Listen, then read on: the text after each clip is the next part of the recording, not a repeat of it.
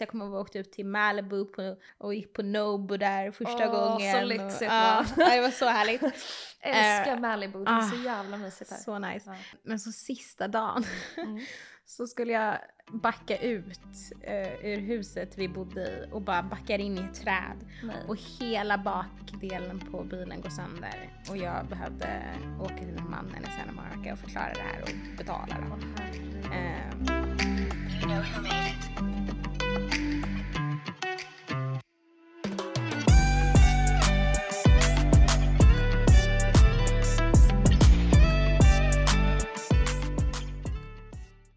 Ja men välkommen hit Aua. tack, tack så mycket. Jag är så glad att du är här med i vår gemensamma dagbok. Jag med! Ja, så mysigt att komma till din hemmastudio. Ja, härligt. så kul. Alltså det var en slump för att jag var inne på TikTok och så bara Mm. poppade du upp på mitt Ah. feed. Och jag bara aua, jag bara, Ja. det var så länge sedan man såg henne. Jag har liksom lyssnat på din musik men jag har inte följt dig på sociala medier. Mm, Så att jag hade liksom noll koll på vad du har gjort på senaste, hur det går för dig, hur du har mått. Mm. Så jag var så här, gud, jag blev liksom så genuint nyfiken på dig. Så jag Ah. bara, jag måste slide in i din DM en Ja. gång och bara, vill du vara med i min podcast? Och nu sitter vi här typ Nu några dagar senare. Ja, så det kul. var snabba puckar. Verkligen, Mm. jag gillar det. Vissa är ju så jävla svåra att planera med. Det tar liksom Ja. Nej, men jag tycker tid. det ska, det ska Det ska hända direkt. Ja. Men du, Mm. du känns som en driven person. Det känns som att du är... Ja, det, det måste man vara tror Ja. jag.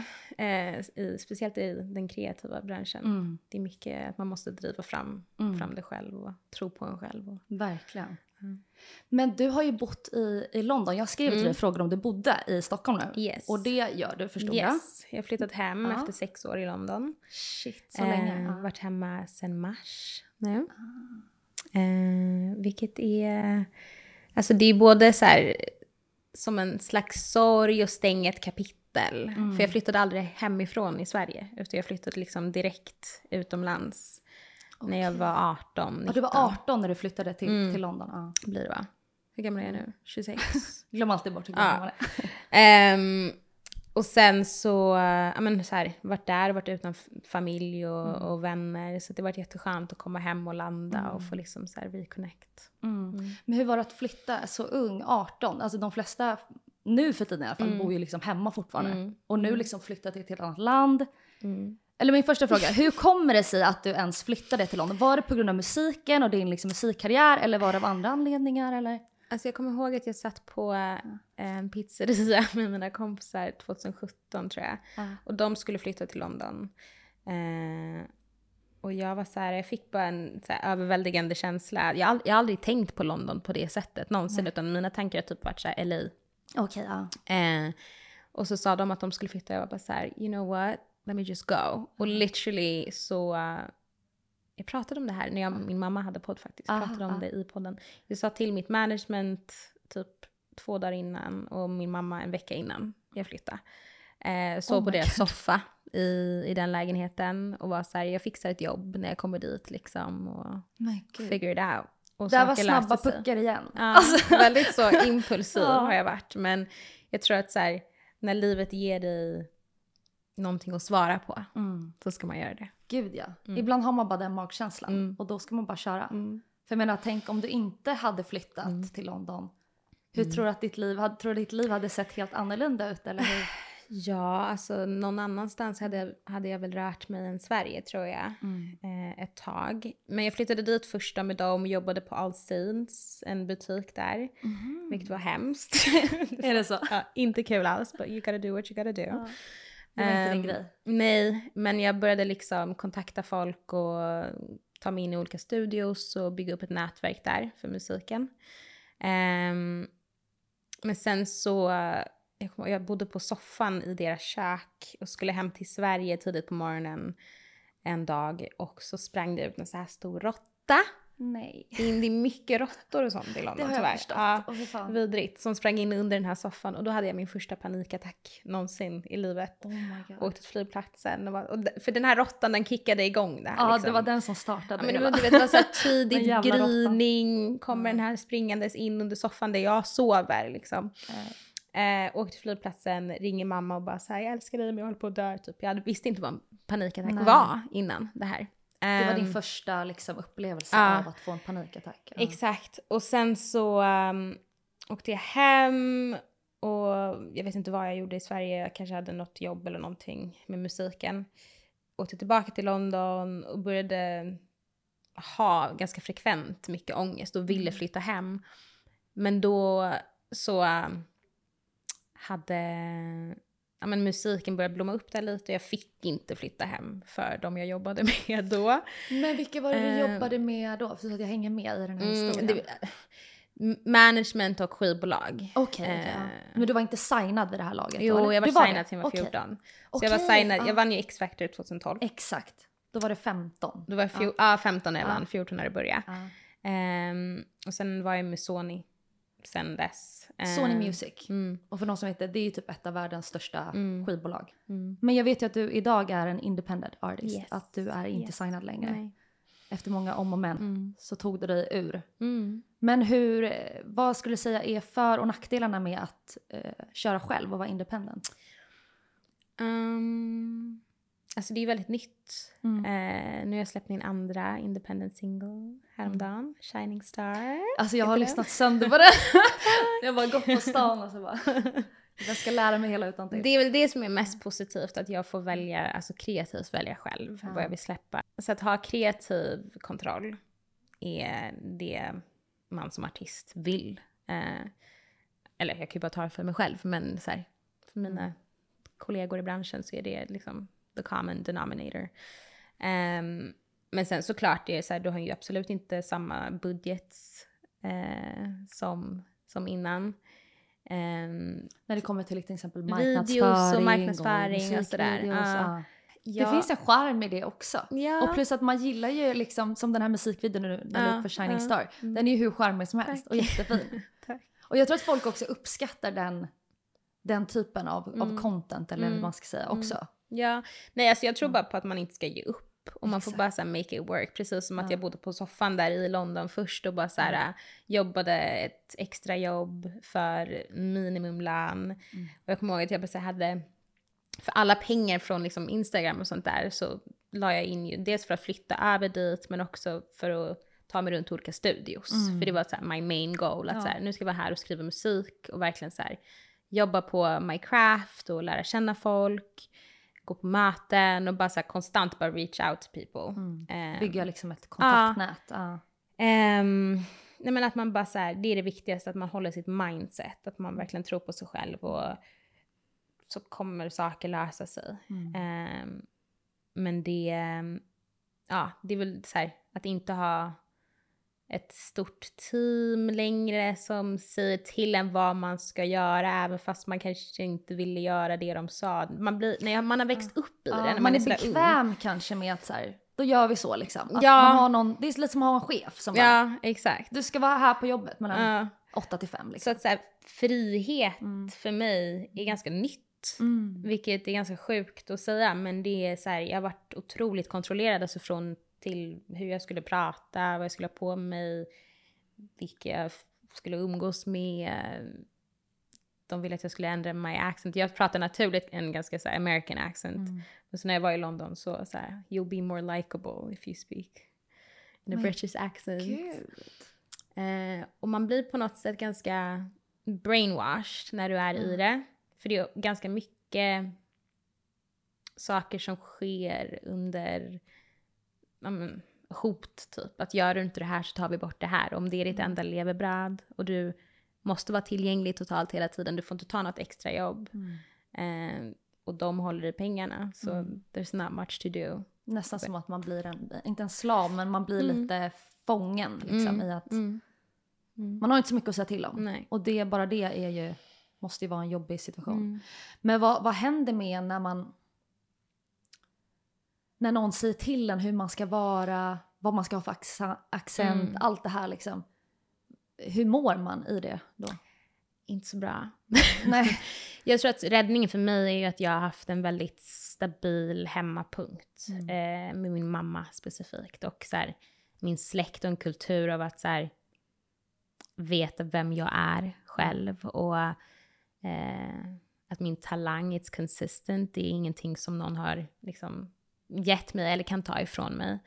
Ehm, så det har väl gjort att jag har kunnat hålla fötterna på jorden. Men det är ganska så här, contradicting under tiden som du bara vill vara, leva din dröm och, och vara dig själv. Och så vill folk hela tiden att du ska ändra på dig eller folk ringer och säger att efter du har lagt upp en video, literally typ två minuter efter att du har lagt upp en video, it's not performing well enough. Och bara så här, the mental abuse och Men gud. det har varit väldigt, eh, ja, kontrollerat och eh, mörkt. Det är en väldigt mörk bransch också, vilket är jättetråkigt för musik ska ju vara någonting som är eh, så kul och fint.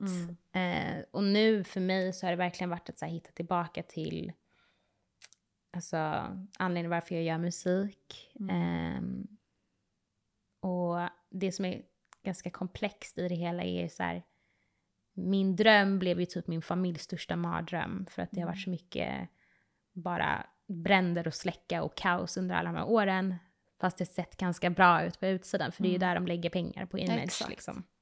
Det, Men- ska, det ska se bra ut på Ja. utsidan men din familj har fått sett liksom hur, hur Ja, det har ja, gud och så här, finans, jag kommer inte från pengar alls, utan det är så här, där tjänade jag ju mina egna pengar genom sociala medier och verkligen investerat i mig själv och mycket mer än de jag jobbat med gick på möten och öppnade dörrar och pushade fram för att komma dit jag är idag och det jag har åstadkommit.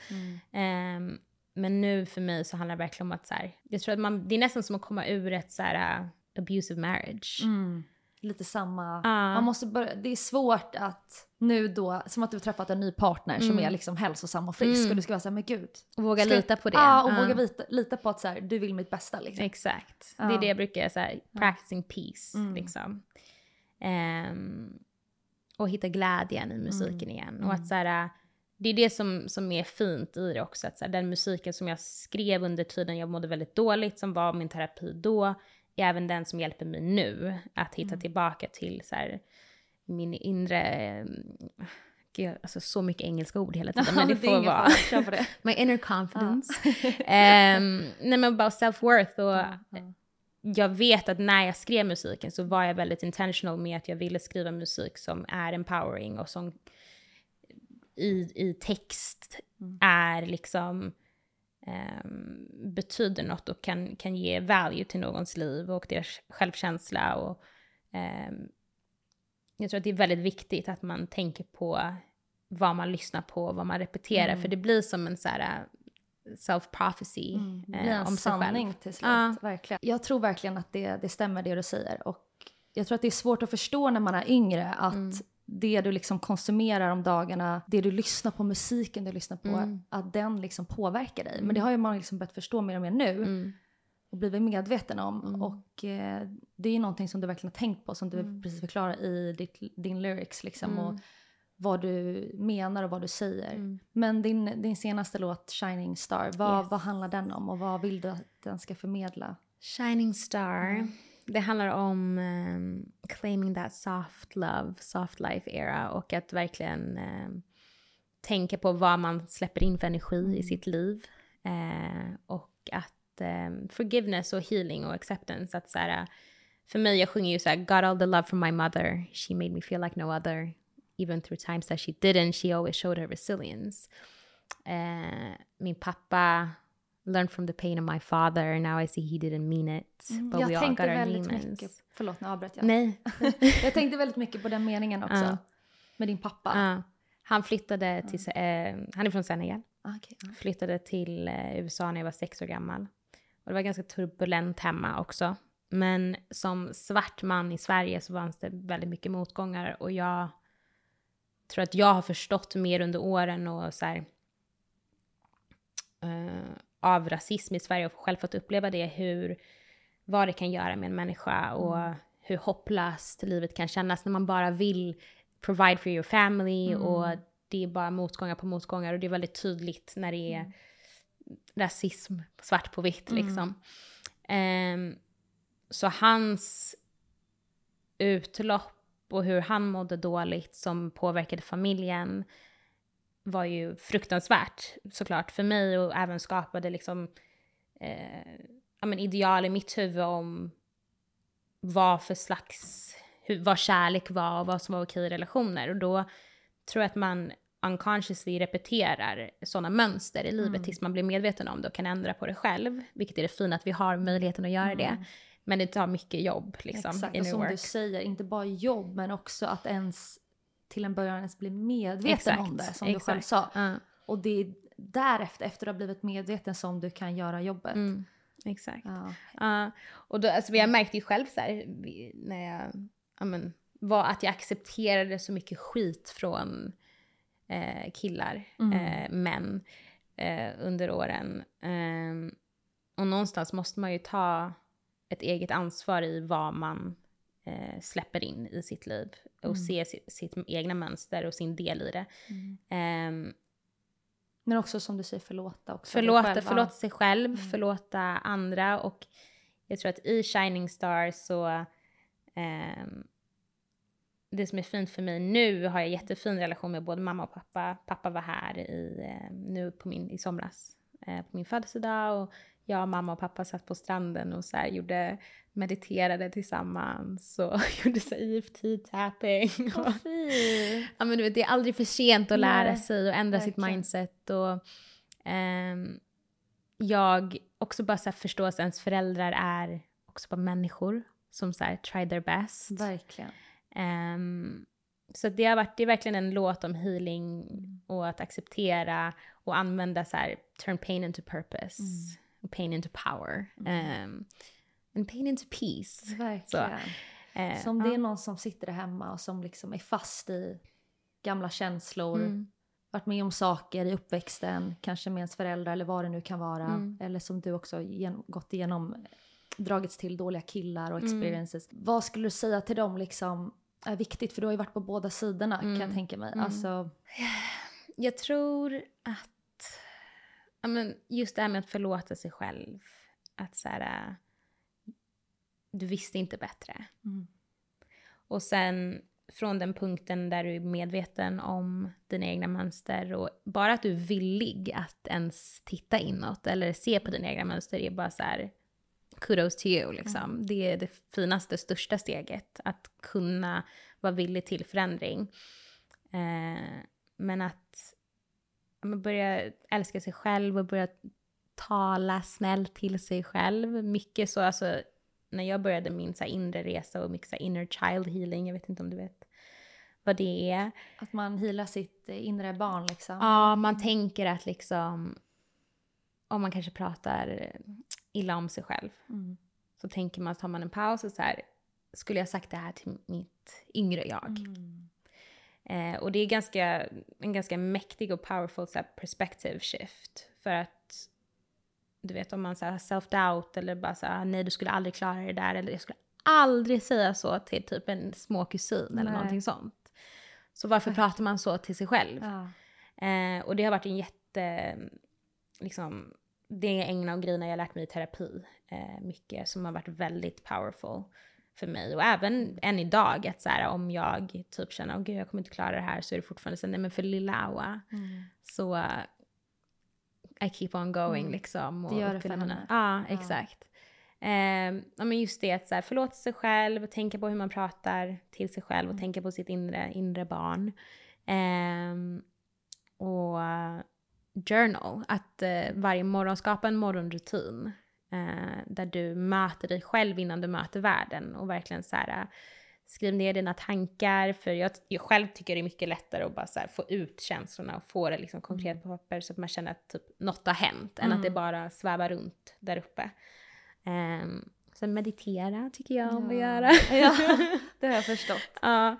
ehm, Berätta, varför, va- varför hjälper det dig så mycket med meditation? Alltså under, så här, innan covid kom så var liksom allting karriärmässigt var liksom, it was heading in the right direction. Även om jag mådde otroligt dåligt också för att jag var så stressad och så här, jag tror många gånger när folk säger att så här, skivkontrakt och skivbolag att så här, you sign away your soul.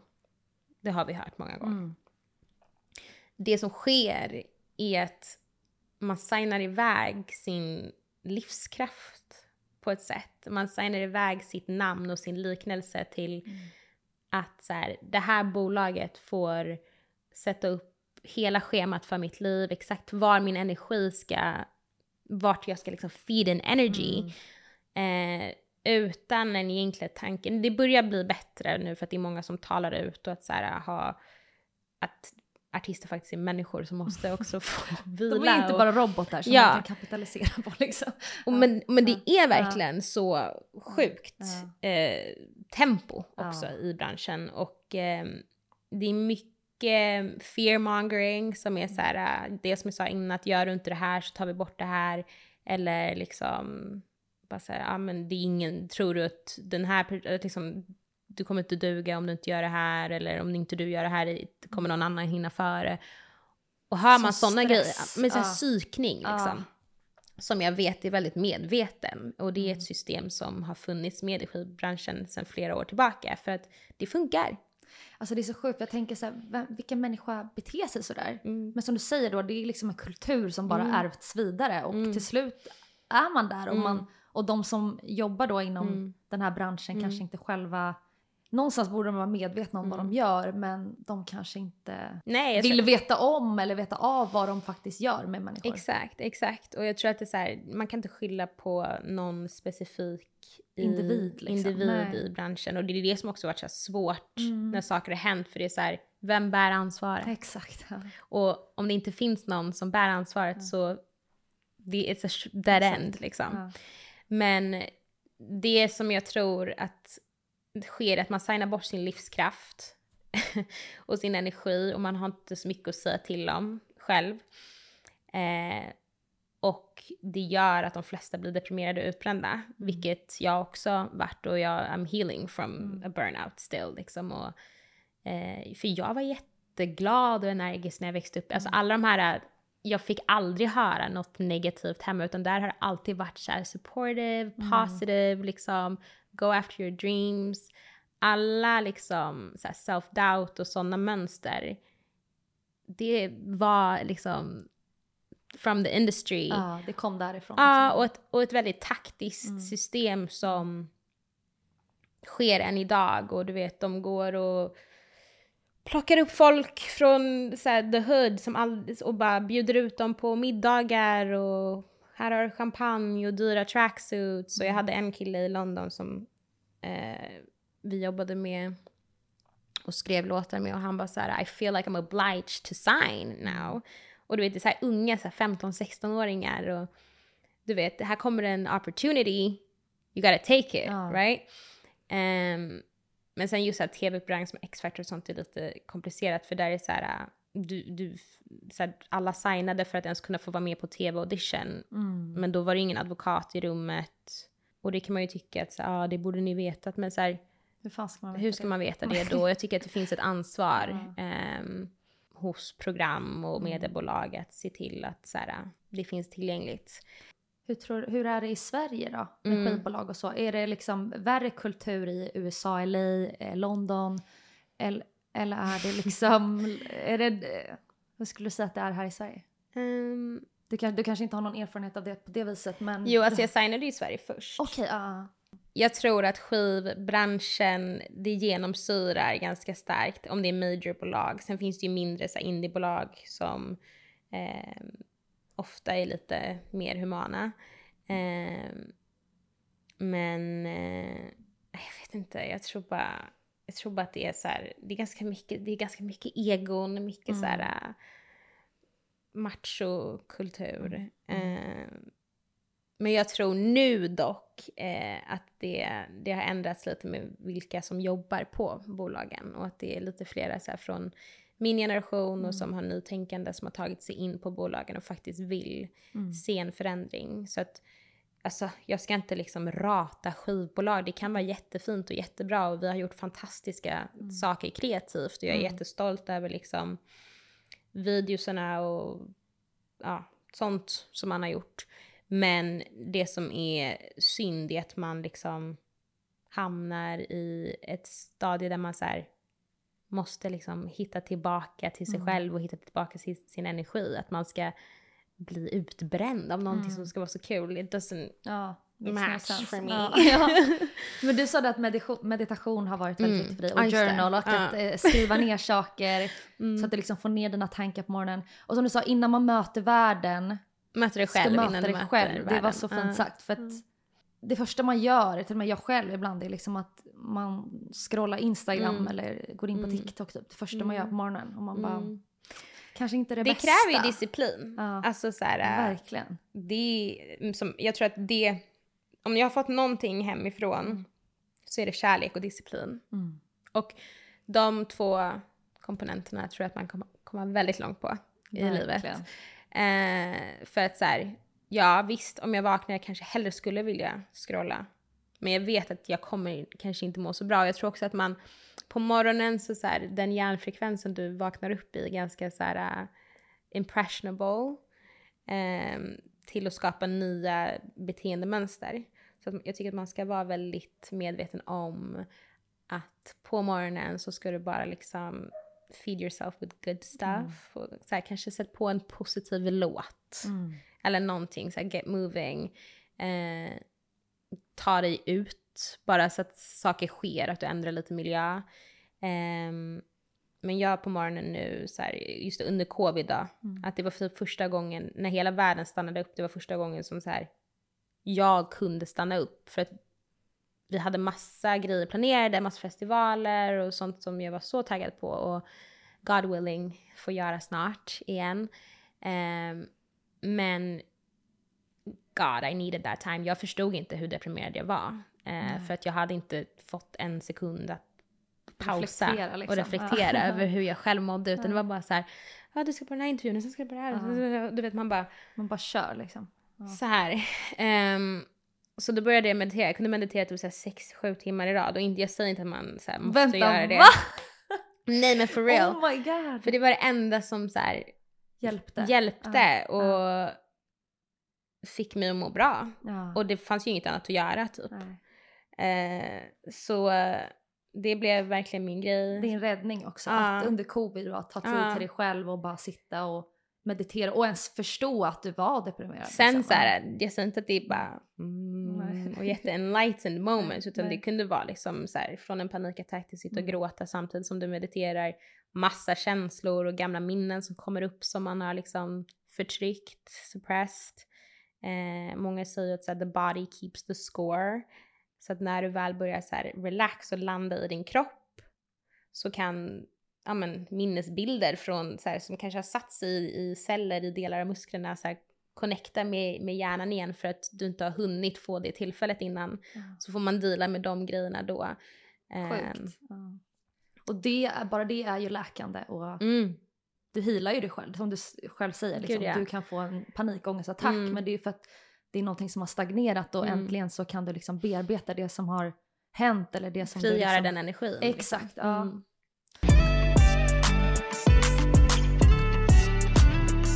Nej men du, eh, du, vi kom in lite där på att du har haft en del eh, relationer som inte har varit det bästa Mm. och att du har dragits till killar som inte alltid har behandlat dig, dig väl som jag förstod det som. Mm.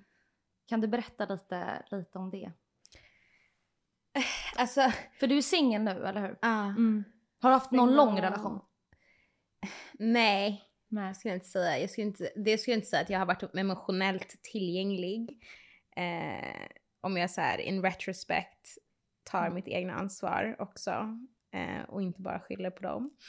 Mm. Eh, och ganska mycket self-sabotage som man Mm. kanske inser sen efteråt. Men sen har jag varit så otroligt fokuserad på musiken också och haft, alltså jag har inte haft tid. Nej, det har inte varit ditt main focus. Nej. Liksom. Nej. Ehm, men nu är jag så här, I want a husband. Han kommer. ja, men också du vet nu att så här, det är väl det som är det fina med när man går igenom saker i livet. Ja. Och den låt som kom efter Shining Star, den heter Boundaries. Mm. Och boundaries är ingenting som jag typ visste vad det var innan. Eh, och det, att kunna så här, ta en dålig situation, lära sig av det och bara vara så här, nej jag förtjänar så mycket bättre och använda det som en typ guide map eh, till, det blir som en shortcut så att man slipper waste, Mm. wastea sin tid. Mm. Och den andras tid. Mm. Alltså, nu vet jag vad mina boundaries är, vad mina values är, vad jag tycker är okej, vad jag ty- inte tycker är okej. Och också att veta att jag så här, ska fylla min egen cup before Mm. the swinglish is... jag vet att jag kommer få så mycket kommentarer om det men it is what it is. Ja, men det är charmigt också. Vad fan. Men jag vet att folk stör sig på det. Men Mm. vad fan. Det är inte så att du gör det med Varför? mening liksom. Varför Eller varför stör stör man på- sig på det? Jag hade en konstigt. livestream häromdagen Ja. och så var det någon som bara “Gud har du glömt bort engelska eller?” och jag bara såhär “The majority of my Ja. followers are English Ja det är så. Ja. and Swedish” Ja. men så här, ni fattar ju engelska. ja, vad är problemet liksom? Vi bor i Sverige, alla kan engelska liksom. know. ja, men att sätta upp gränser Mm, liksom. exakt. Ehm, om folk inte vet vad boundaries Mm. betyder. Gränser. ja. Eh, och det, du menar alltså när man har haft eh, en sån relation Mm. så har man liksom förstått och lärt sig Mm.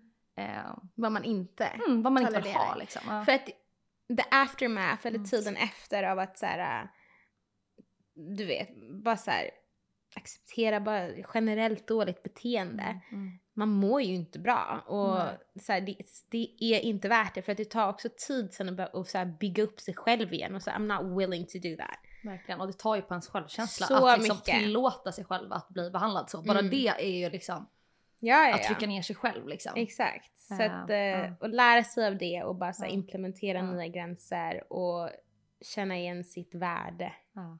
är super. Men vad söker du just nu då i, i en relation, i en kille? Jag ska säga, vem är det som de intervjuar? Är det Rihanna eller? Men hon bara, first of all I'm not looking for a man. Men nej, jag söker Mm. ingenting. Nej. Men jag ska, jo men så här.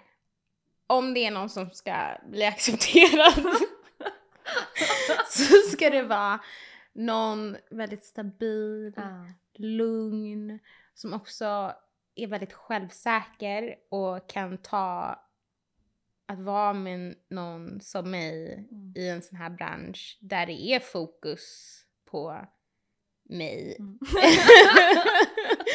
och Och sen, kan klara av det liksom. Ja, Ja, för det är inte alla som kan tror nej jag. nej killar. nej, absolut inte och det har varit Nej. såna grejer. Så här, Mm. dejtade det, mm, jag vet inte om jag kommer dejta musiker igen men jag dejtade någon musiker i England. Så bjöd han in mig till någon sån här, eh, han sa att det var en fest men så visade det att han spelade in sin musikvideo. Där kände jag först och främst så här, jag har inte, jag är, I'm not a video vixen, jag har inte sagt ja till det här. So let's discuss this later. Alltså, det där var sjukt. Ja, för jag, det var- jag var på den här festen, det var så här penthouse i London och jag Mm. bara Why is it cameras everywhere?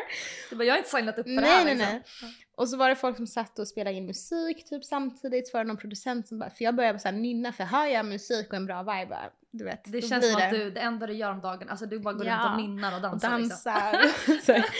och då så började jag nynna och den här producenten han bara gud, vilken, så här, kan inte du bara lägga ner det där på micken nu? Eh, jag vet inte om det är rätt översättning, but put Ja, that on ja, the mic. ja. Och jag bara yeah of course why not? Så här, put that down. Och den här snubben han går liksom och sätter sig i ett hörn där borta, scrollar på mobilen, blev typ väldigt så här, intimidated så jag behövde Oj. liksom ropa från andra sidan rummet bara så här.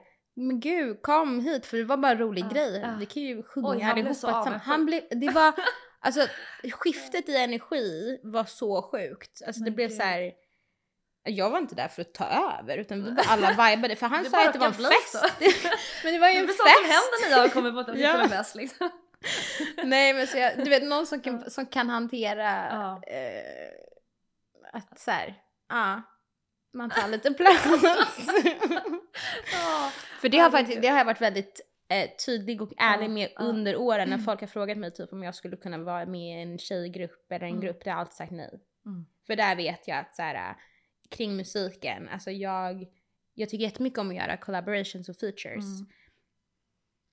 Men tänk vad jobbigt att behöva, behöva liksom, Kompromissa med en annan.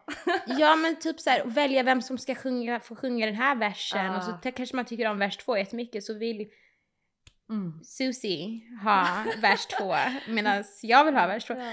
Eh, och det, där har Det jag i alla fall, ja men där har jag i alla fall varit så self-aware. Att, Ja.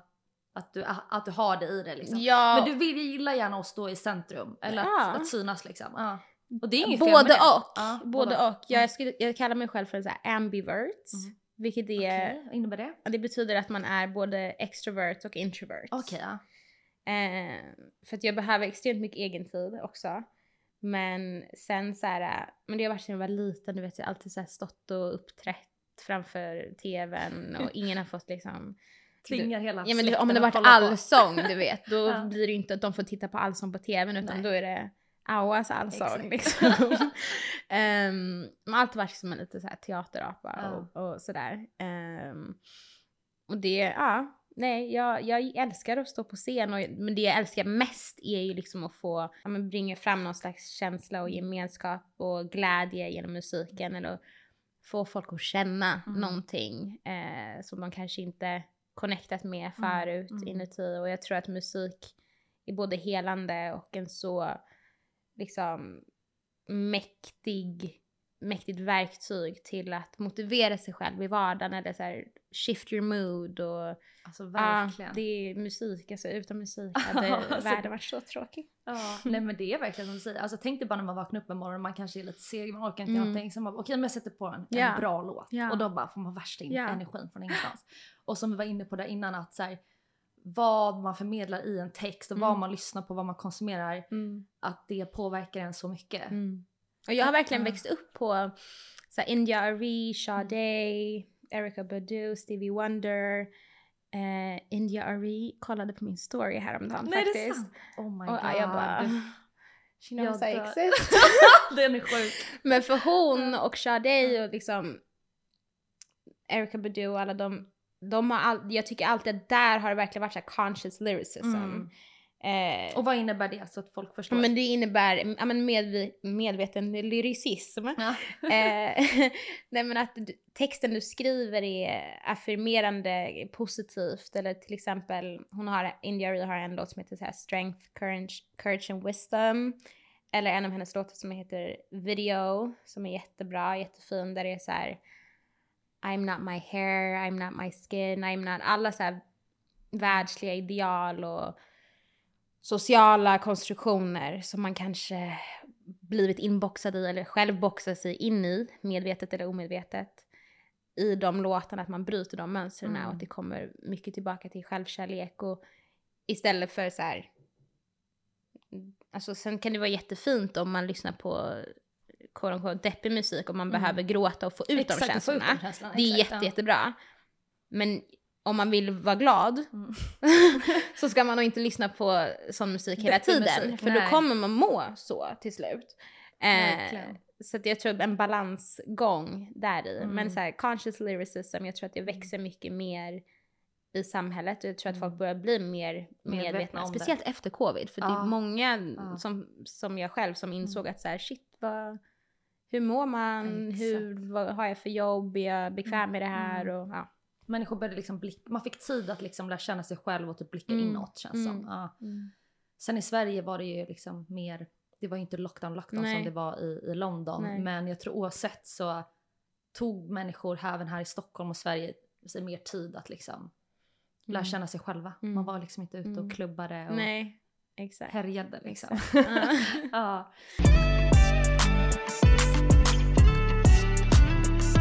Men du pratade mycket där om, om ideal och utseende, eller kom in lite på det. Mm. Skulle du säga att du har känt mycket press inom just det att man ska se ut på ett visst sätt, att man ska vara på ett visst sätt? Absolut. Alltså för mig har det varit jättekonstigt att, Mm. alltså så här, när man är 14 år gammal som jag var, alltså hjärnan är inte färdigutvecklad. Nej. Och så helt plötsligt så så här, du vet jag hade stalkers och folk som sov utanför mitt hotellrum och jag hade en så obehaglig stalker som följde efter i flera år. Han kom till mitt gymnasium, han satt på kaféet där vi brukade gå på luncherna och så här när jag hade något sommarjobb, kom till sommarjobbet och jag var så här snälla flickan du vet som Ja. alltid var så artig och trevlig. Ja, Again, boundaries, jag visste Exakt. inte vad det var liksom. Nej, alltså du jag vet. kan känna mig så mycket i det. Man ska alltid vara så snäll och trevlig. Man kan inte säga ifrån liksom. Ja, ja, ja, Ja. Och du vet, han kom in där och skulle ha en kram liksom. Du bara, ja självklart. Ja. Alltså usch. Nej men det var så bara, jag visste inte, och så här, och sådana grejer kan man ju efterhand, där är också så här förlåta Mm. sig själv för jag Mm. visste verkligen Nej. inte bättre och jag var bara så här, I was just trying göra to survive the situation. Ehm, men så mäktigt som X-Factor var också, det här, alltså jag vill vara så tydlig med att så här, jag försöker reframe my past och Mm. befriend it. Det är mycket som har hänt som varit utanför min kontroll. Mm. Ehm, mycket mörkt och mycket tragiskt och hamnat med helt fel folk. Men sen har det funnits fantastiska människor också som verkligen så här, äh, räddat en i det mörker man var i. Och jag är jättetacksam över de dörrar som har öppnats och de människor jag har träffat och speciellt så här, äh, när det kommer till de man har skrivit musik med och Mm. gjort liksom, alltså musikvideos är det roligaste jag vet. Så att, att ens få ha varit i the UK och gjort sådana otroliga produktioner är något som jag så här håller väldigt varmt om hjärtat. Så att helt plötsligt, du vet, vara från att vara helt unknown till Ja. att så här, alla tycker och tänker. Sen har jag haft ganska snälla följare alltid. Mm. Men det var ganska mycket så här eh, rasistiska kommentarer eh, under X-Factor. Och jag vet att jag hade jättedålig självbild. Jag tyckte jag var att jag var det fulaste som walked on this earth. Det är så liksom. svårt för mig att förstå det. När du ser ut Idag, som du gör. tack! Idag är det det för mig. Och jag kan vara, vara så här. How could I ever Ja. think like that? Och jag är Ja. så så här, det, alltså my heart breaks att Åh. lilla Awa gick Ja, runt och tänkte, så. ja. Men för, också i Sverige, det finns Mm. inte så mycket, eller fanns inte så mycket representation för folk som såg ut som jag på den Nej. tiden. Så att så här, det var också därför kanske jag pratade engelska så mycket, för att jag kollade mycket på amerikanska grejer och... Det fanns kanske inte de förebilderna här i Nej. Sverige i den kulturen du lever i här. Nej, exakt. Ehm, men jag verkligen, så jag vet att så här, under gymnasiet, jag, jag tyckte det var jättejobbigt att vara i skolan för att jag ville inte ta den platsen som folk gav mig. Mm. Eh, typ om det var fester och sånt, folk började spela min musik. Alltså absolutely not. Jag vill inte vara, nu är vi, alltså nej nej nej nej nej. Mm.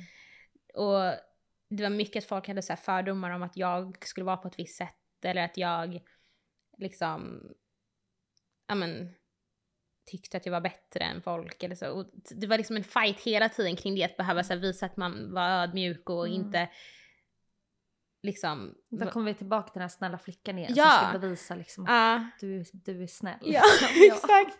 Vilket kan, alltså, get you in so much trouble att Ja. vara the good girl sometimes.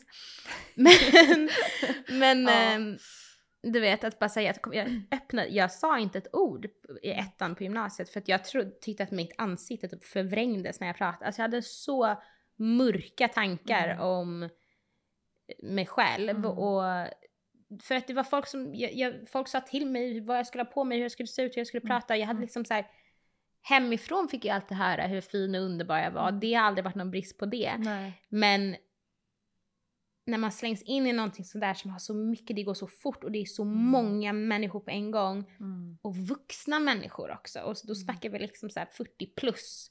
Men som- det var alltså folk som kommenterade ditt utseende, vuxna människor? Ja, ja, ja. Och sen kan jag ju tycka kanske att så här, jag kanske var, blev för vuxengjord under X-Factor också. Mm, ja. Alltså, Menar du till utseendet Ja. eller liksom allting alltså kanske? jag var 15, jag tror inte Ja. att det behövdes sådär mycket smink. Jag tror Nej. inte att det behövdes sådär mycket hår, sådär mycket kläder och klackar och Alltså att man gör så egentligen. Mm. Men är det så fortfarande? Eller är det liksom... jag vet inte, jag Gud, tror att det börjar bli bättre. Alltså, om du vet, Ja. har du sett såhär dance moms typ? Nej, vad är det? Du vet såhär i USA där de har såhär, så här tjejer som dansar på typ såhär pageants tävlingar typ. Men gud, ja, ja jag vet Ja men lite såhär, de har massa. Det har Mm. varit jättemycket kring, det finns en, en tjej som dansar i, i du vet hon Sia, eh, vad heter hon, Maddie Ziegler eller någonting. Som dansar i alla de här eh, I'm gonna swing. Ja, Sia! Ja. Ja, hon! Du vet oh God. hon. Ja, ja. Hon har ju pratat jättemycket om det, att såhär, Ah. För hon växte upp på en sån här dance moms reality Hon är TV. så cool förresten tycker jag. Ja, älskar henne. Vem av Ja. dem? Tjejen eller? Sia. alltså, ja. ja, men du menar hon li- lilla Hon tjejen som dansar? ja. Okej, ja. Hon har Mm. pratat jättemycket om det, att det är så mycket om så exploitation och så här, Mm. just att unga, jag menar att barn blir väldigt, ja men bara gjorda till vuxna och sen när man är så tonåring och du vill, man växer upp och man vill vara cool och man vill vara så det blir så konstigt. Ja, men så konstigt. ansvaret ligger ju hos de vuxna Ja. där. Ja, gud ja. Det ligger inte hos Ehm, barnet liksom. Nej, och sen är det så här, där kan man också bara säga, ja men dina föräldrar då? Men när du har en, ett system, ett maskineri Mm. på sådär mycket folk. Alltså believe me, my mom has been in there and screaming and fighting Ja. for me. Ja, det är så. Så mycket som hon har kunnat. Eh, men it's, it's, a, alltså, it's a brick wall. Så. Och är du i Ja. ett kontrakt så är du i ett kontrakt. That's just what it is. Det är så sjukt. Ja. Men ja, så Stört. svar på din fråga, ja. ja. Verkligen, Ja. oh my god. Mm. Men jag vet att du har varit öppen tidigare om att du har haft eh, bulimi. Ja. Men är det någonting du känner dig bekväm med idag att liksom prata om? Är du, alltså, Jag har en jättefin relation till mat idag. Ja det är så? Ja. Mm. Och jag vet vad, jag tror att så här, ähm, bulimin utvecklades, jag vet, oh, gud, alltså, trigger warning Mm. kanske man ska säga och sånt. Mm. Men börjar sucka för att jag, jag ser, ser den här minnesbilden av att jag vet att det var typ sommaren efter X-Factor år just sådana här kommentarer och Mm. bara, jag tror också just kommentarer bara som är fokuserade på utseende även om det är positivt eller Mm. negativt. Ja men att folk kommenterar och liksom att man blir medveten om ens utseende på ett sätt som man inte varit Mm. tidigare. Eh, och jag tror att det satte igång hjärnspöken och jag kommer ihåg att jag så här satt och typ, jag skulle äta en glass. Och så åt jag glassen och så hade jag hämtat två skålar så att jag satt och spottade ut samtidigt. För jag var så här, åh men om jag ska äta den här glassen, jag kan ju äta den och njuta av smaken men varför ska jag gå upp i vikt av det? Så jag satt så här, spottade liksom. Sjukt. Och hur gammal var du då? Jag kanske var 15-16. Oj, så ung. Ja. Och det kanske är så här, många som är i den åldern kanske aldrig ens har förstått liksom att ens utseende, alltså ens kropp ens kan se ut på olika sätt Mm. och att det ens ska vara någonting som ska värderas. Alltså det är väl någonting som Exakt. man kanske börjar tänka på när man är äldre. Men det är som att du fick utstå då de här kommentarerna Mm. så kanske det liksom triggade liksom de här Exakt, jag tror mer. För det var inte som, alltså det var ju mest positiva grejer. Men som, som sagt, att Mm. så här, som du säger, att så här, Mm. det är ingenting man ens tänker på. Mm. Eller ska tänka på. Eh, generellt kan man tycka i den åldern. Ehm, och det blev så här, jag tror att det, det var så mycket som var utanför min kontroll i den konstellationen jag var i. Så under åren så bara utvecklade jag olika beteendemönster för att ha kontroll. Och jag tror att det bulimi eller ätstörning generellt är, alltså kommer mycket från det behovet att så här, om, ja, du kanske lever i en stressig situation och så, men det kan du kontrollera. Att, så här, och det blev, det blev också någon slags så här, konstig stolt, gud det var så länge sedan jag pratade om det här. Är det jobbigt att prata om? Nej, men det, det, det är så långt borta fast Mm. ändå så här, jag Mm. känner det liksom. Det finns kvar Ja. någonstans när du tänker tillbaka så Ja. får du upp minnen kanske. Mm. Ehm, nej men att så här, men ty, typ att jag tycker det är så förvrängt att Mm. jag kunde vara i sånt förvrängt sinnestillstånd. Men jag Mm. förstår ju eh, varför. Mm. Men att man kunde bli så stolt av att så här, typ någon jul, att alla, hela familjen satt inne och åt julmiddagen och jag så här, eh, gick in på toaletten och Mm. did my thing. Och var så stolt över att ingen hörde och att jag så här, bara Mm. lyckades ehm, göra det och komma tillbaka och det var ingen som anade någonting. Eh, När anade de? Det var ingen som anade utan jag började bli orolig själv Ah. och började googla om så här äh, farhågor typ Mm. med det och eh, fick upp mycket om att så här äh, hjärt, att man kan få hjärtfel och hjärtproblem. Så jag kommer ihåg att jag bröt ihop en dag och bara så här, sa till min mamma att så här, ja, berättade som det var typ. Eh, och då så tog hon mig till så här, BUP Mm. Eh, Jag tyckte inte det var så bra där. Jag kommer ihåg att jag blev så irriterad på... Mm. Men jag tror, jag vet inte, jag tror man är i ett sånt himla så här fragilt tillstånd att typ allt, man blir också, äter du på det viset och, och håller på sådär, då så, alltså det blir, man blir ju inte stabil utan man blir lätt, väldigt lättretlig, Mm. irriterad. Och, Skör liksom. ja. Mm. Ehm, ja, så, att, så, så här, det var en process. Sen vet inte jag riktigt hur det löste sig för mig just med bulimin. Men sen blev det väl någonting annat som ersatte det istället. Mm. Just det, det är liksom som precis sa, det är ett sätt att typ ha kontroll. Ja. Uh, för att om man inte kan ha kontroll på de här grejerna så kan man ha kontroll över maten och Mm, vikten. Mm, Men som du Mm. säger, då kanske det blev någonting annat. mm. Vet du vad som tog över? Eh, gud, nu fick jag så här, för jag gick på cheerleading också. Kommer jag Är det ihåg. sant? Det Innan, men jag fick inte fortsätta med det. Mm. under. ehm, På grund av din bulimi? Eller? Nej. Nej. Upp för på grund av musiken? ja, Ah. eh, jag kommer ihåg, men redan där tror jag också det var mycket så här. eh, ja, men just den här amerikanska cheerleading, Mm. eh, den mentaliteten. Så det kanske hade byggts upp lite därifrån också. Det know. tror jag verkligen. Att det känns som att det är verkligen en sån kultur som Mm. kan trigga Gud, igång ja. såna... Gud ja. Det, och det är också väldigt utseendefixerat. Nu kanske jag säger något helt Ja, fel. nej, Men det men känns som att gud, där ska och man ju sminka sig Ja, och vara ja. liksom så. Absolut. ja. Men sen är det så här, det som är så intressant där med cheerleadingen, så här, vi, det var ju liksom så här, alltså vi tävlade, Mm. åkte på turnéer, vi tränade fem gånger i veckan, det var så här stenhårt Mm. liksom. Eh, ja, men så här, innan det gick jag på gymnastik och det var verkligen så här el- elitinriktning Mm. så. Och samtidigt så är det den här jätteohälsosamma aspekten av det Mm. som är jättekonstigt. eh, nej, men sen tror jag väl att så här, äh, man började festa mycket. Mm. Så. Eh, och då var det det som var. Tog över Mm. alkoholen liksom.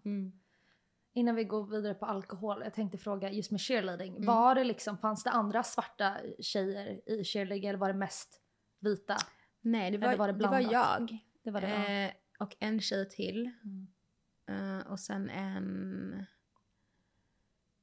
Ja, vi kanske var tre av Mm. typ 25. Mm. I Var- vårt lag. Ja. Ja. Men hur har det varit att liksom att känt sig lite, du har ju sagt att du kände dig lite utanför ensam Mm. med det också. Mm. Är det någonting Alltså- som du liksom har, har påverkat dig tror jag också? Absolut. Och sen så tror jag att jag var också väldigt medveten om, typ så under gymnasiet och sånt, att så här, mycket av det jag blev inbjuden till var för att jag var typ känd och cool.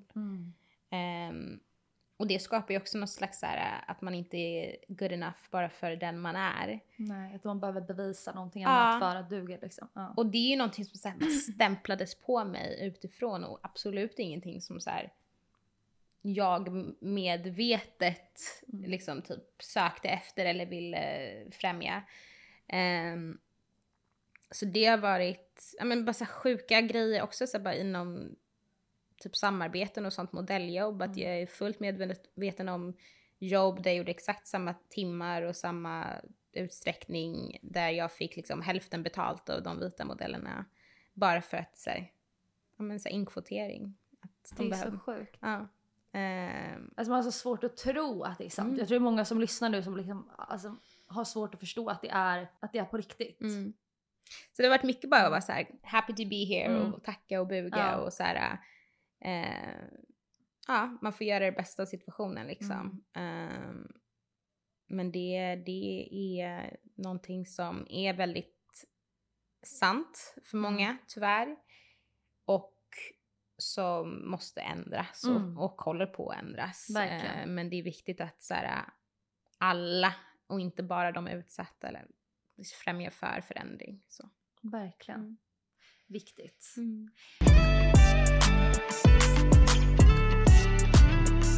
Men du pratade lite om alkohol också. Mm. Att det blev mycket festande, Mm. mycket drickande. Har det liksom gått ut för det någonting för dig när det kommer till alkohol? Eller har det liksom spårat ur någonting? Eller har du alltid kunnat liksom behärska? Hålla Eh. med måtta liksom? Alltså, mycket, det är också det som är så sjukt att så här, du vet det kunde vara på så här, folk från skivbolaget som kom och, Mm. och gav en massa shots när man inte skulle ha det, kanske när man var väldigt vulnerable och mådde dåligt eller folk som erbjöd saker. Ehm, jag hade ett tillfälle i, i England där det var så här, jag bad om ett meditationsrum för att kunna liksom center myself och do my best job för musikvideon. Och så hade jag en annan artist på, på set också. Eh, jag kunde inte få mitt meditationsrum men de kunde ta in massa alkohol och God knows what till de här personerna där. Alltså bara så här, vart prioriteringarna ligger Det är kring så sinnessjukt. Ja. Ehm, men jag tror att också bara så här, det blir inte på ett sätt att jag så här, jag var ju så ung också så, så Mm. folkfestkulturen kring mina vänner, jag var, avvek inte från dem för jag tycker i Sverige vi dricker ganska mycket. Gud ja. Eh, och det kan man ju så här ifrågasätta om man vill, Mm. men det avvek liksom inte från mina vänner för i den åldern eh, jag var. Mm. Sen så kanske jag var i miljöer där jag dels här, kommer in och får massa flaskor gratis och det var mycket Mer mer, tillgängligt. tillgängligt, Ja, vilket ju också Ja. gör att så här, Det blir lättare ett problem. Exakt. Det finns så mycket Eh, tillgängligt. Ja. Men sen, sen var det aldrig någonting som så här, påverkade typ hur jag jobbade eller någonting sånt. Men det påverkade ju absolut hur jag mådde Mm. personligen och att så här, bli medveten om att man liksom dämpade sina, sin ångest med eh, alkohol. Mm. Jag var nykter. Först, när jag flyttade till England så drack jag inte på typ åtta månader. Gick ut varje kväll typ med mina kompisar men jag drack bara vatten Mm. då. För jag tog ett medvetet beslut där att jag var så här: okej, det känns som ett problem just nu. Mm. Ehm, sen så här, äh, idag så har jag inget problem med det. Tycker jättemycket om champagne, Mm. lite där och var, kanske lite rödvin här och där. Men ingenting, jag tycker inte att, jag tycker inte jättemycket om att vara bakis. Nej, det är inte jättetrevligt. Nej. Och det är väl någonting man... Det kommer ju med om man Ja. liksom så. Men Men sen kan man ha är äldre jättekul också så är utan. man såhär, fan det är Ja. värt liksom. Nej. Gud vad det blir skillnad. Nej men du vet jag är Ja. så här, jag kan inte ens förstå hur jag kunde festa som jag festade. Sen har Mm. jag haft jättekul och haft jätteroliga festkvällar och hit och dit men eh, absolut inte på samma sätt. Nu Mm. går jag mer ut om det är någon så här occasion. Ja. Jag ska faktiskt ut imorgon men det är för att mina Vart kompisar från USA är här. Holkan Ja. såklart. Fan vad kul. Men du har bott i London men du har vänner i LA. Din pappa bodde i LA också? eller? Nej pappa bor i USA. I USA, okej. men ja. inte i LA. Nej. Hur har du, har du hängt mycket i LA eller? Mm. Ja. Jag, alltså anledningen till mitt, liksom, min drivkraft för att skaffa körkort, Ja. det var för att jag ville åka till LA och kunna köra mig själv Ah. till sessions. Eh, och det gjorde jag. Kommer ihåg jag, jag körde upp med My Driving Academy, det var jättebra.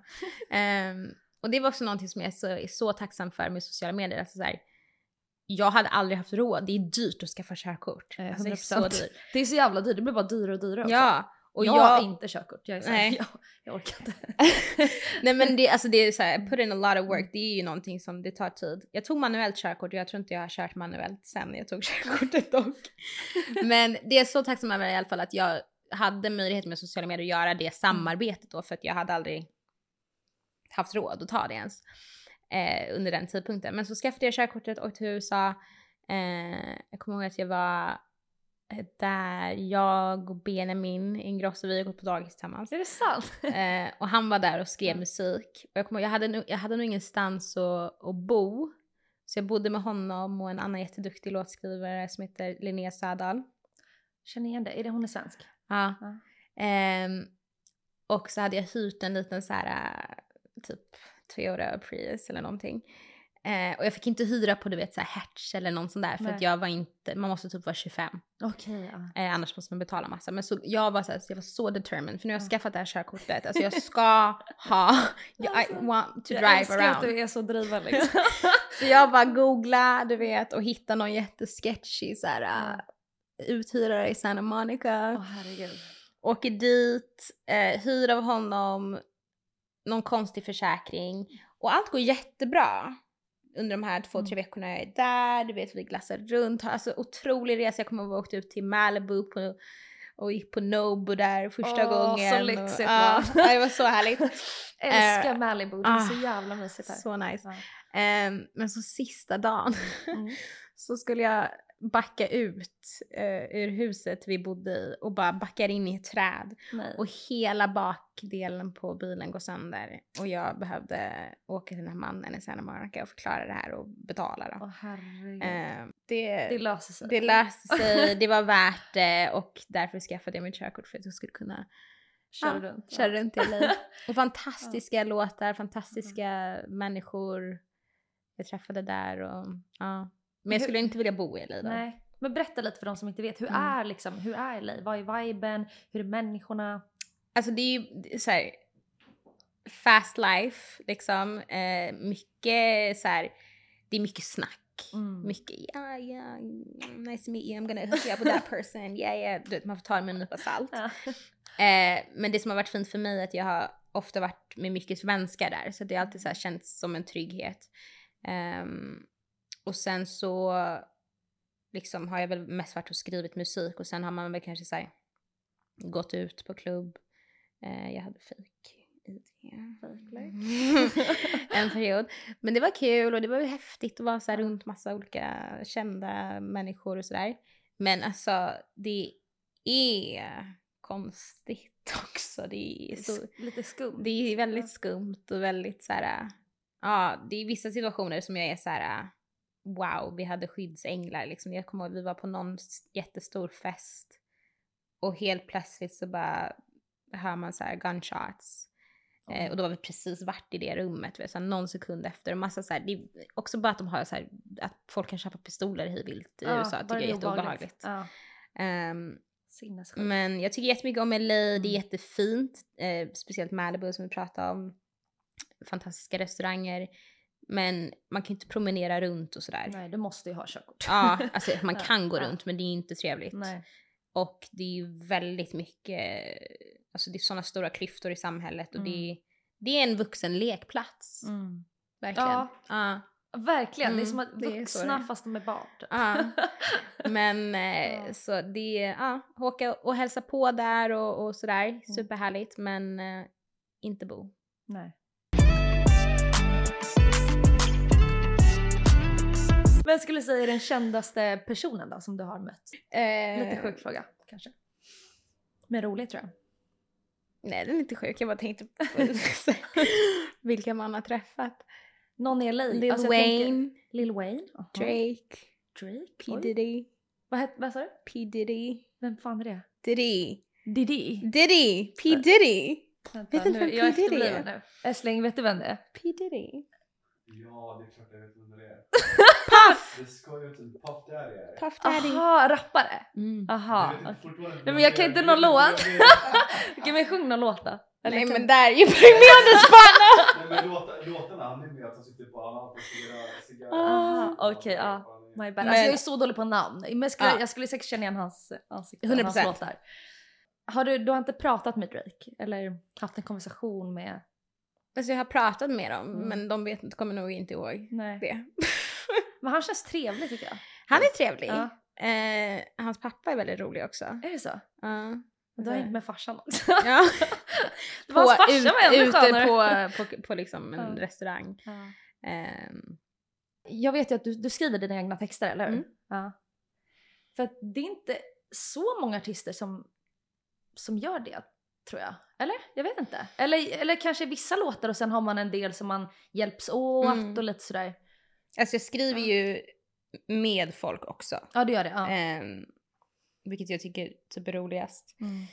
Så man får lite fler infallsvinklar, man kan liksom vara kreativa tillsammans. Exakt, Mm. och, det, och jag har alltid tänkt på det, det är så himla sjukt för så här, musikbranschen så här, du kan gå in i ett rum med folk du aldrig träffat förut Mm. och så för att skriva en låt som för mig själv, alltså jag skriver ju för andra också, Mm. men när jag skriver för mig själv då baserar jag ju det utifrån mitt liv. Eh, så kan du komma in i ett rum med folk du aldrig träffat och så helt plötsligt sitter man där och bara så här, pratar om sin livshistoria och så här, trauman och du vet så här, och alla bara, och så plockar man olika grejer och så skapar man någonting och det som är så coolt är att så här, den här energin, den här magin i låten liksom fanns inte innan vi Nej. möttes i det här rummet. Jag tycker det är så magiskt. Att man skapar någonting. Ja. Det är så häftigt. Men sen så går man därifrån du vet. Jag Så träffar bara- aldrig mer människan igen. Du vet, vissa Berättat kanske man, hela sin livshistoria. Ja. Liksom. Men det är så speciellt. Ja. Ehm, och eh, nej, men jag tycker det är jättefint att skriva och skapa tillsammans. Sen kommer jag ihåg typ en av mina låtar som heter Live and Learn som är ute. Den skrev jag under pandemin på så här 15 minuter i min mammas vardagsrum. Den skrev jag själv. Oh. För det bara... Just Ibland came. är typ de bästa låtarna kanske ibland är de som Mm. bara typ tar en knack Ja. liksom. Ja, ja. Eller? Exakt när man inte övertänker det. Ja. När man bara är i nuet. För det är en Exakt. del av den här Mm. kreativa processen kan jag Mm. tänka mig. Alltså att man bara... Och det är också Mm. under mina år som, alltså jag menar, nu har jag varit aktiv i 12 år. Eh, och jobbat och skrivit, alltså, jag vet inte hur många låtar. Men liksom när jag slutade tänka att jag ska gå in och skriva en hit. Mm. När jag slutade liksom tänka och lägga den pressen på, då blev det mycket roligare. Och när det är kul och det bara flowar, det är då det blir bra. Liksom. Verkligen. Mm. Men det är så lättare sagt än gjort tror jag. Jag Jo, tror jo. att det är så lätt att gå in och bara gud jag måste göra en hit. Ja, och, så, Eller? Alltså, det- och många sessions. Sen, sen fanns det en, en period när jag så här, du vet, Mm. bara så här, this is not happening you guys, we're not vibing, let's just leave.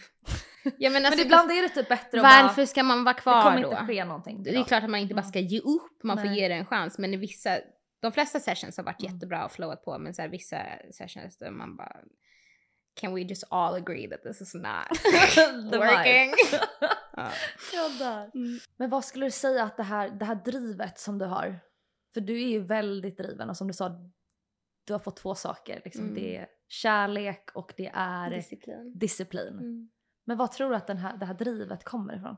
Det kommer nog ifrån att jag eh, alltså dels haft en väldigt här, skarp vision och en skarp dröm. Att jag har haft mycket motgångar i livet. Eh, och att jag så här, jag växt upp i en stadsdel med väldigt förmögna människor när jag inte själv varit det.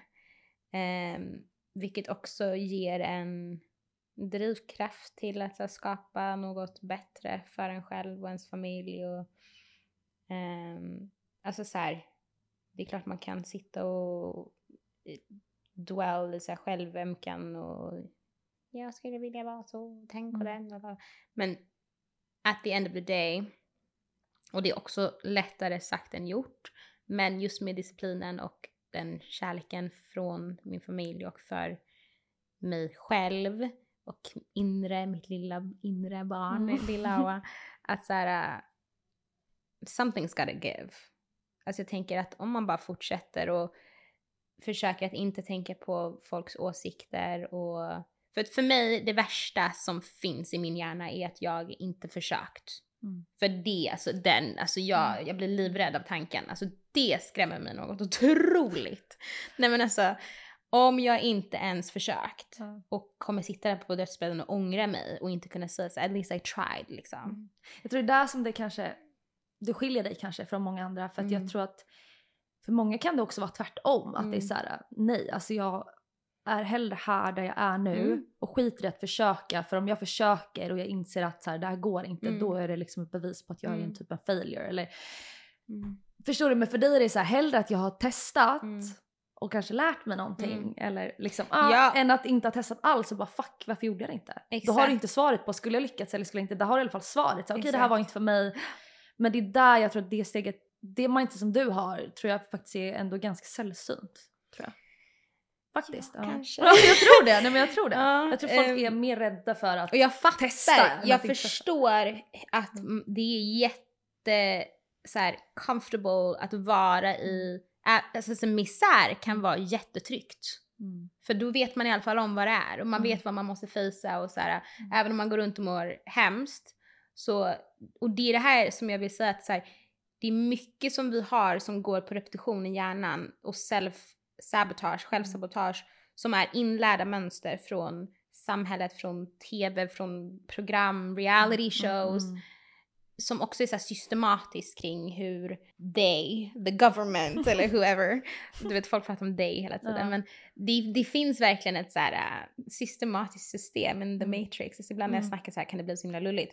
Mm. Men jag tror du fattar vad jag menar. Jag förstår Ja. verkligen. Men jag tror för vissa kan det bli lulligt men Ja, Mm. att det viktigaste i livet är att, tycker jag, att lära känna sig själv, sätta sig själv i första rummet och inte sluta tro på sig själv och sina drömmar. Och speciellt idag, det finns typ inga ursäkter. Det, det finns YouTube, du kan gå in och googla och lära dig massa grejer och det finns massa sidor för kunskap och så Mm. knowledge is power. Alltså verkligen. Ehm, verkligen. och jag tror bara så här, jag fattar att man kan vara bekväm i misär men vi- vet också om att så här, du har så mycket mer eh, kontroll över ditt liv och hur det kommer utvecklas än vad du tror. Och bara så här, for your own sake, you deserve to live a good life. Mm. Alltså bara hur svårt, det är, and it's, it's a journey att gå igenom alla så här ens limiting beliefs och liksom eh, self-doubt och ens inse att man man kan bli arg också i början att så här, gud, sitter jag och tänker på det här eller har, har jag fått det här från mina föräldrar och kan man bli arg på dem och Mm. du vet. Eh, men man har mycket mera power än vad man tror. Och det är just det att bara vara consistent. Jag tror att det Mm. är skillnaden på failure och success is consistency. Att så show up Mm. och at least five minutes a day and then 10 minutes and then 15 and then 20. Mm. För många tror att det liksom ska hända över en natt liksom. Man bara, fast det gör inte det. Du Nej. måste liksom Just keep going. kriga, kriga, kriga. Och som du säger, du, som du sa att du har väldigt eh, disciplinen. Ja. Ja. och det är ju en typ av disciplin. Mm. Att liksom inte ge upp. Mm. Att fortsätta. Mm. Även fast du inte ser resultat på en gång. Mm. Att du liksom har tålamod. Mm. And it will come. Och Mm. jag är så här, innan jag ens visste vad typ så manifestation eller sådana saker var. Jag kan tydligt se tillbaka på hur jag dagdrömde jättemycket när jag var liten. Mm. Och såg så här, men, så om LA för exempel. Att så här, när det var folk i min omgivning som kanske åkte dit tidigare än mig. Istället för att sitta och bli bitter. Mm. We don't get better, we get better. Det är också Rihanna quote. Så dagdrömde mycket och så här, försökte skriva upp liksom, listor på hur, alla olika möjligheter för hur jag skulle kunna ta mig dit, vilka jag kan kontakta. Och sen så har de här sakerna hänt och jag har liksom pratat på ett visst sätt om mig själv och trott på att it's gonna happen. Ehm, och det har skett. Mm. Och nu är vi i ett tillfälle där jag så här, jag har pratat med, med min terapeut mycket om det här, så här, jag börjar om. Fast det Mm. gör jag inte. Jag börjar, I'm starting anew med eh, lärdomar och erfarenheter och en ny liksom eh, kompass kring, som dels med boundaries och gränser, att så här, veta vad jag inte ska tacka ja till och kunna ta min tid till saker. Mm. Och jag tror speciellt att idag i dagens samhälle med sociala medier att så här, det, det är jätte, jätteförståeligt att, för jag själv blir stressad och man tror typ att så här, gud det måste ske så här bom bom bom. Mm, mm. För att vi bara ser saker som sker så snabbt hela Ja, tiden. men det är vi inte ser naturligt. inte resan Nej. bakom det. Vi ser bara Exakt. personens framgång. Ja, Men vi ja, ser liksom highlights. inte allt är klart. fucking skit som har hänt på väg. Nej, och det är så mycket ups and Ja. downs så jag tror att Ja. man får bara så här någonstans vara tacksam över att man typ har kapaciteten att så här Mm. känna massa olika känslor och sen ta Ja. sig igenom och typ få så här realizations. Ja. sen, ja, men det är viktigt bara så här ha en fast vision och sen vissa kanske inte ens vet vad man vill. Nej, det tror jag jättemånga som inte vet. Och det Men- är inte alltid man vet och man måste inte alltid veta. Nej. Men det kommer när man minst anar det har jag förstått och Ja. fått höra. Liksom att så här, stressa inte fram det heller utan Hitta Ja, något som får dig exakt. må bra. exakt. Jag tror att folk alla vill må bra. Och jag Exakt. tror att med saker som man försöker manifestera, det är inte själva saken man vill ha utan det är hur den eh, får en att känna. Exakt, att det är det som är det viktiga. Mm, Ja. Exakt. Och vad innebär att manifestera då? För de som liksom inte har kommit i kontakt med det tidigare eller för de som är skeptiska till det. För det är många som är såhär, ah, manifestera. men-" Mm, alltså jag kommer från en familj som är, vi har, min morfar var ateist, min mormor kristen, min pappa är muslim, min moster är judinna. Åh herregud, vilken Eh, ja. Och jag själv, jag tror på Gud men jag tror så här, jag är väl alltså, spirituell, eh, Mm. alltså har väl alltid varit sen jag var liten på något sätt och så här, jag vet inte, det, bara för att jag har haft så många sådana olika perspektiv runt omkring Mm. mig. Det blir naturligt att du, liksom, Mm. du ser från alla håll och du man blir mer öppen för det. Ja, exakt. Och jag tror att det jag tycker om i religioner, typ i islam, tycker jag är jättefint. Eh, för att det finns mycket så guidning kring hur man kan leva för att få mycket så fred inom sig själv. Eh, och mycket så rutiner och ganska så praktiska livstips som är Mm. fantastiska eh, för ens inre välmående. Men kring religion så tycker jag bara att så här, behandla andra som du själv vill bli behandlad och inte döma andra och eh, jobba på acceptans och förlåtelse tycker jag är så här, de finaste grundpunkterna i vilken religion man än är i. Men för mig så är manifestation, det är liksom att du speak something into existence, att du har ett direkt fokus, en vision, en bild av det du vill bringa in i ditt liv, där du ja, men, affirmerar så här, det jag säger varje dag, abundance is my birthright. Eh, Vad betyder det? abundance betyder så överflöd, Mm. är min eh, födelserätt.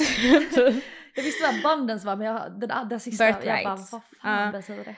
Eh, nej men att man säger att man kan repetera positiva saker som mm. kommer bygga upp ett Mm. positivt sinnestillstånd. Mm. Och från och med, från första början att så här, du har ingenting att förlora på att tänka positivt. Nej. Alltså, vad, kan man, you know. vad kan man förlora på det? Liksom? Sen så, kan, sen så ska man inte liksom, alltså man kan inte gå runt och vara positiv hela tiden, man måste Nej. känna sina känslor Såklart. också. Men du har ingenting att förlora på att tänka positivt och, tänk, och vara optimistisk och träna dig på att Mm. bli Mm. optimistisk. Mm. Och sen Alltså- tror jag det är skillnad på att så här, att bara säga, upprepa en mening liksom. Mm. Men, och inte tro på det, det är Mm. en sak. Men att liksom säga någonting till dig själv och att faktiskt tro på Mm. det. Jag tror att den skillnaden är så stor. Ja, du Och måste sen- känna det liksom. Och, men jag tror att så här, det viktigaste innan man börjar med att försöka ändra sitt mindset eller att börja så här, kalla in massa grejer till sitt liv. Det är att man faktiskt tillåter sig själv att känna Mm. alla känslor som man har förtryckt innan. Så negativ energi som sitter i kroppen och att man kanske söker hjälp eller terapi om man behöver det och verkligen tillåter sig själv att bearbeta det man varit med om. Så Läka först Ja, och sen liksom jobba på vad man vill ta in. Exakt, så Ja. man bara kan få ut det och få en blank Mm. space och sen så skriva nytt. Det Eh, låter logiskt att ja. det, det, det är den Men vägen man ska gå. Ja. Med manifestationen, när jag tänker på Gud och religioner, då Mm. tänker jag att så här, Gud vill det bästa för alla människor.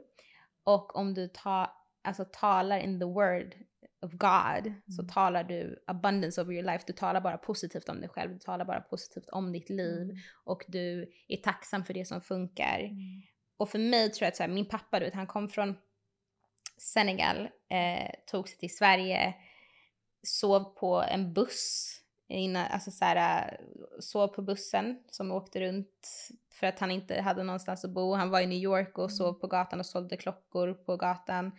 Eh, nej men min pappa, jag tror att så här, för mig så har det varit så här att när jag tänker typ, åh gud, pity me, whatever så. Så tänker jag på de här perspektiven kring så här, min pappa, han är så positiv och stark och har kommit från liksom väldigt så humble beginnings. Och det finaste med folket i Senegal är hur alltså, de bara ler hela tiden. Och det är så här, det finns något som heter teranga, vilket är liksom så här gästfrihet och det är bara så här den kulturen att alla är familj, och grannarnas barn är våra barn. Även om man inte har mycket så här, you're still gonna eat liksom. Ehm, och han har alltid sagt så här, could be better, could be worse, every day a blessing. Och det är någonting som jag alltid haft on repeat. Mm. Ehm, och för mig har det varit så här, jag är så tacksam över just mina föräldrars resa på deras olika, deras olika livshistorier och kring hur jag kan så här, ta lärdom av det och veta att allt är, allt är möjligt liksom. Och han också så här, han bara, han blev faktiskt, han jobbade på en bensinmack i Detroit för flera år sedan och blev skjuten Oj. här, jättenära hjärtat. Eh, och innan det här så hade han varit liksom lite på villovägar i livet och sådär. Men så blev han skjuten och såg han, det var massa ljus och hans mamma hade gått bort när han var yngre så hon kom liksom och det var så här, koranen kom på i, i det här momentet. Alltså jag kan inte förklara det Nej, på samma sätt det som var han en, en kan. nära döden upplevelse. Ja, exakt. Liksom. Ja. Och efter det så blev han jättetroende. Ah, för det, det, har med, alltså, det påverkar en så Ja. mycket har jag hört. När man har en sån, Ja, liksom, det kan man ju kalla en spirituell upplevelse. ja, Eller liksom en, ja. en unik... 100 procent såhär en Ja. epiphany typ. Ja. Och efter det blev han jättetroende och bara disciplinerade sig till att bara såhär äh, be och välja positiva vanor i livet, hur han åt och sluta dricka liksom. Ehm, och han kör såhär truck i USA, så han levererar, ja men, det kan vara ost ena veckan Mm. eller under covid så levererade de liksom necessities över Mm. hela eh, USA. Och han berättade för mig en gång typ såhär, han körde den här trucken eh, och det var mitt ute i ingenstans i USA, USA och den började brinna, eh, bilen. Och Oh han var God. såhär, det är en lång tradare Ah. liksom, du vet såhär, det var ingen där och han hade ingen den här som Ja, sån, brandsläckare. ja den var slut. Eh, och du vet började bara började be. Mm. Eh, och så till slut så kom det någon man eh, som hjälpte honom och de bytte det här däcket och släckte elden och hit och dit. Han körde vidare, den började brinna igen. Oh my god. Och vid det här tillfället han bara så här fortsatte bara med Koranen och grät liksom och Mm. var så här helt hjälplös. Och sekunden han gjorde det så började det regna. Nej, sjukt. Och bara så många sådana tillfällen som där det är så här, också upplevelser som jag själv har upplevt som är så här, the fact that I'm alive Mm. to me is just, there's something bigger. Berätta. Nej men jag hade också en, en jag hade en out of body experience. Oh my god. För jag har jag- varit nära på att ha det men jag har aldrig Ja. haft det liksom fullt ut. Ja. Ja. Berätta. Nej, jag men är jag, så nyfiken. eh, jag, jag hade åkt till sjukhus um, for various reasons. Och de, bara, och de pumpade i mig med morfin. Uh, to the point att bara, så här, sak, det la av liksom och mina ögon började rulla bak typ så här och sen helt plötsligt så var jag ovanför mig själv och såg min mamma och de här som, äh, Sjuksystrarna liksom. sjuksystrarna. Och jag kommer ihåg att jag så här, om det var jag eller vad det var som talade in mig själv into, back into my body. Ja. Att så här, Ja. Gå tillbaka. Liksom. Ja. Mm. och det har varit så många olika sådana så här mystical experiences Mm. som får mig att bara tro på någonting större. Mm. Och när det är tufft eller man känner sig deep i sina känslor att så här, could be better, could be worse, every day a blessing. Så här, jag är inte där jag trodde jag skulle vara idag vid Mm. 26. Alltså my trajectory av det jag hade Mm. tänkt, det gick inte som det gick. Men jag tror att rejection is redirection. Mm. Jag tror på att liksom bara att jag, alltså nu bor jag hemma hos min mamma, Mm. vilket jag tycker är fantastiskt för jag älskar min mamma och jag har inte varit med min familj på sex år liksom. Så att få ha den tiden Ja. är underbart. Eh, och att så här, ha tak över huvudet, ha Mm. mat, sådana saker man tar för Tacksam givet. för det man Ja. har. Och att du litar på att det här är din väg. Att så här, okej jag är inte där jag hade trott att jag Mm. skulle vara just nu när jag är Mm. 26 men då är det här som är menat. Då är det Exakt. liksom en annan väg. Och min terapeut sa Ja. något så bra, förlåt. Säg, säg. Men hon sa, hon sa så här, it's a state, Ja. not a trait. It's a state, not a trait. Ja. Och vad betyder det på svenska för de som... Att man tänker att det är, det är ett moment i livet. Mm. Det är inte liksom en personlig, alltså dina, vad heter circumstances på Mm, svenska? Eh, omständigheter. Dina Ja. omständigheter är inte den du är. Det där du är är inte den du är. Mm. Det är ett moment som liksom Mm. is preparing you for something Ja. bigger. Det är inte en Ja. personlighets, en Nej. karaktärsegenskap eller vad det heter. Nej. I don't know. Men ja, Det är inte liksom dina omständigheter som liksom Nej. definierar dig. Nej, absolut inte. Men det är som du sa innan när du var så här, du bara jag börjar om fast å andra sidan börjar jag inte om för att jag är fortfarande den här bagen med all Mm. erfarenhet och liksom Mm. allt jag har gått igenom liksom. Så det är inte att jag börjar om fast Nej. på ett sätt blir det en ny, alltså en ny beginning Ja. men det är ändå, du har ändå med dig allting liksom. Du börjar inte från noll liksom. Och to be honest, så här, I needed a new beginning. Mm. Alltså Ibland behöver man det, bara Ja, blankt papper. det Liksom. där jag var med om, det har varit jättefint Mm. också men helt fel människor och det Mm. bara, it sucked the life out of me. Mm. Och så här, nej, det would not, hade jag varit kvar det där, det hade inte sett bra ut. Nej. För att det var inte hälsosamt överhuvudtaget. Så att för mig är det så här, att kunna få bestämma själv, att kunna ta min tid. Det, sen så här, det är en everyday så här, Mm. att vakna upp och att som disciplinen igen, att Mm. välja att vara glad, Ja. att välja att se saker positivt, att välja att så här, Mm. keep on going Mm. även när det inte eh, kanske känns som att någonting sker. Mm. Ehm, så det, life is, is uh, Det interesting. är inte lätt alltså. Nej. Det är svårt alltså att, att vara positiv ibland. Absolut. Men eh, ja. Could be better, could be worse, every day a blessing. Men jag vill inte släppa det här med Gud riktigt för Mm. att jag, jag tänker Finns det någonting gemensamt i alla de här religionerna som du Mm. känner liksom så här fan de har ju liksom det här gemensamt. Förstår du Mm. vad jag menar? Alltså att så här, Ja men jag, alltså, jag tror väl just på det där med, med tacksamhet Mm. och med att behandla allas lika värde mm. och ehm, acceptans och förlåtelse. Att det är liksom de där grundvärderingarna Mm. som, Mm. som är fina och, och ligger, så finns i de flesta religioner. Sen Mm. finns det ju mer så här, det finns ju sekter och sånt Mm. där som Mm. kanske... Och sen känns det som att vissa tror som att man menar typ en gubbe uppe i himlen när man Ja. pratar om Gud. Ja. Eller det, det är så jag tänkte när jag var liten. Men nu är det så här, jag tror själv på Gud. Men sen vad Gud är, det är liksom, det är väl någonting, någonting större, någon, Mm. någonting kraftigare. Mm. Kanske typ ett typ större medvetande eller ett kollektivt medvetande. Mm. Alltså så här, vad vet jag? Men Mm. Absolut. jag tror också att när folk lyssnar nu att de kan låta så jävla flummigt typ. Mm. Men Det behöver inte vara så jävla flummigt egentligen. Nej, och också så, vänta, och så här. Being cringe is your så här, shortcut to freedom. Ah. Alltså be more cringe. Ja, Var, bara var, alltså Det tycker jag du är så bra på så att bara, du bara lägger, ja du är så bra på att vara cringe. Men du är så bra på att så här, du lägger bara upp grejer, du bara står och dansar Ja, liksom så här. Alltså det är sånt som folk inte vågar göra. ja. På din story liksom. ja. Du bara kör, Cause it makes me happy! Ja. Du vet, och jag vet att det gör andra glada också. Ja. Och sen så här, finns det väl någon nisse som inte tycker det. Men då får man tänka att så här, det folk så projicerar, hurt people hurt Mm. people. Ja, Alltså så. verkligen. Eh, och nej, man, det, det, livet är för kort. Mm. Och det är verkligen så här. äh, Det är, jag orkar inte bry mig. Sen bryr jag mig. Jag ska inte säga att så, oh, I, I'm 100% unbothered. Men most of the time yes. Gud vad skönt. Har Mm. det alltid varit så? Eller liksom? Nej absolut inte. Gud Nej. jag var största övertänkaren. Är det och, sant? ja, ja, ja. Så de som lyssnar nu som är övertänkare, det finns Mm. liksom hopp om att Ja, gud it's a journey. bli en men- aua. Ja. Bli en aua. Nej men ja, bara bli at peace with yourself. Och att alla är vi olika och det är det som är så fint. ja, verkligen. Eh, och där också så här med en av, så här, typ Guds avbild. Jag tror att alla är liksom en expression av Gud Ja. som upplever sig själv. I på- oss. i oss, ja men alltså jag, jag känner likadant. Ja.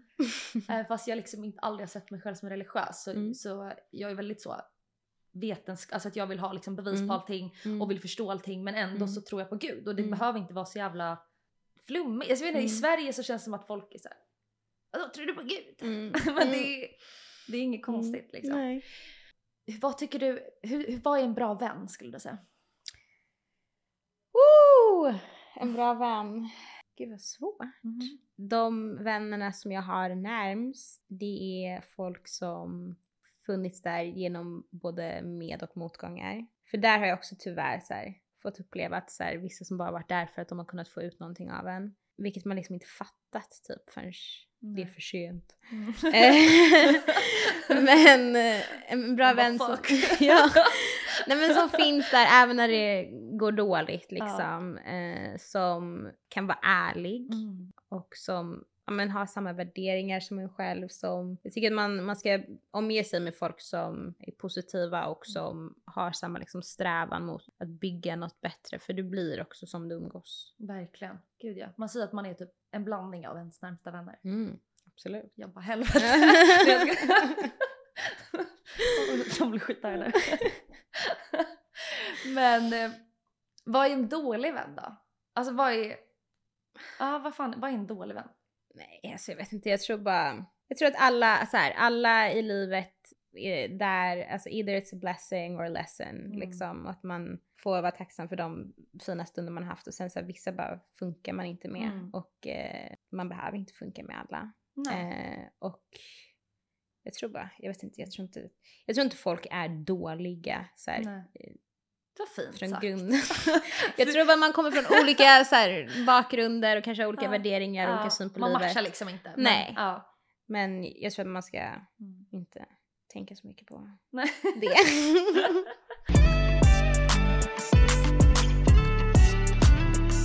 Men jag vill prata lite sex. Mm. Vad är din favoritställning? Oj. Jag, jag skrev en låt som hette Lazy, let me be lazy. Jaha. Pillow princess. Vad ligger där? Ja. Nej men, ja det och sen kanske, vad heter det, cowgirl? jag så. Nej men Cowgirl, rida är väl kul. Den är nice. Gud, jag bara Eller reversed, reversed cowgirl.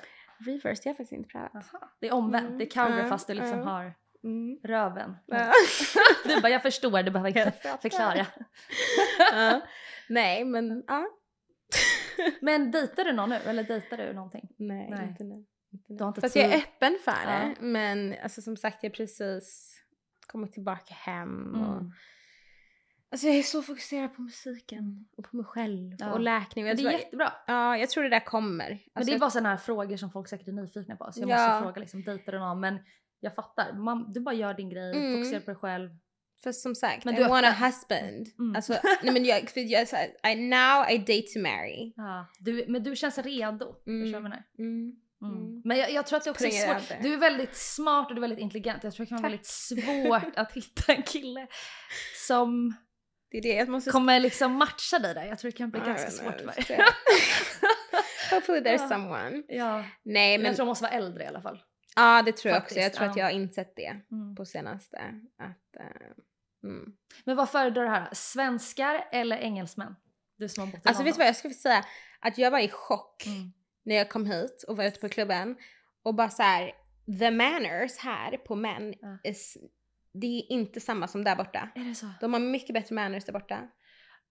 Men vad menas med det då? Nej men typ så här. äh, här så kände jag bara att de bara gick runt överallt.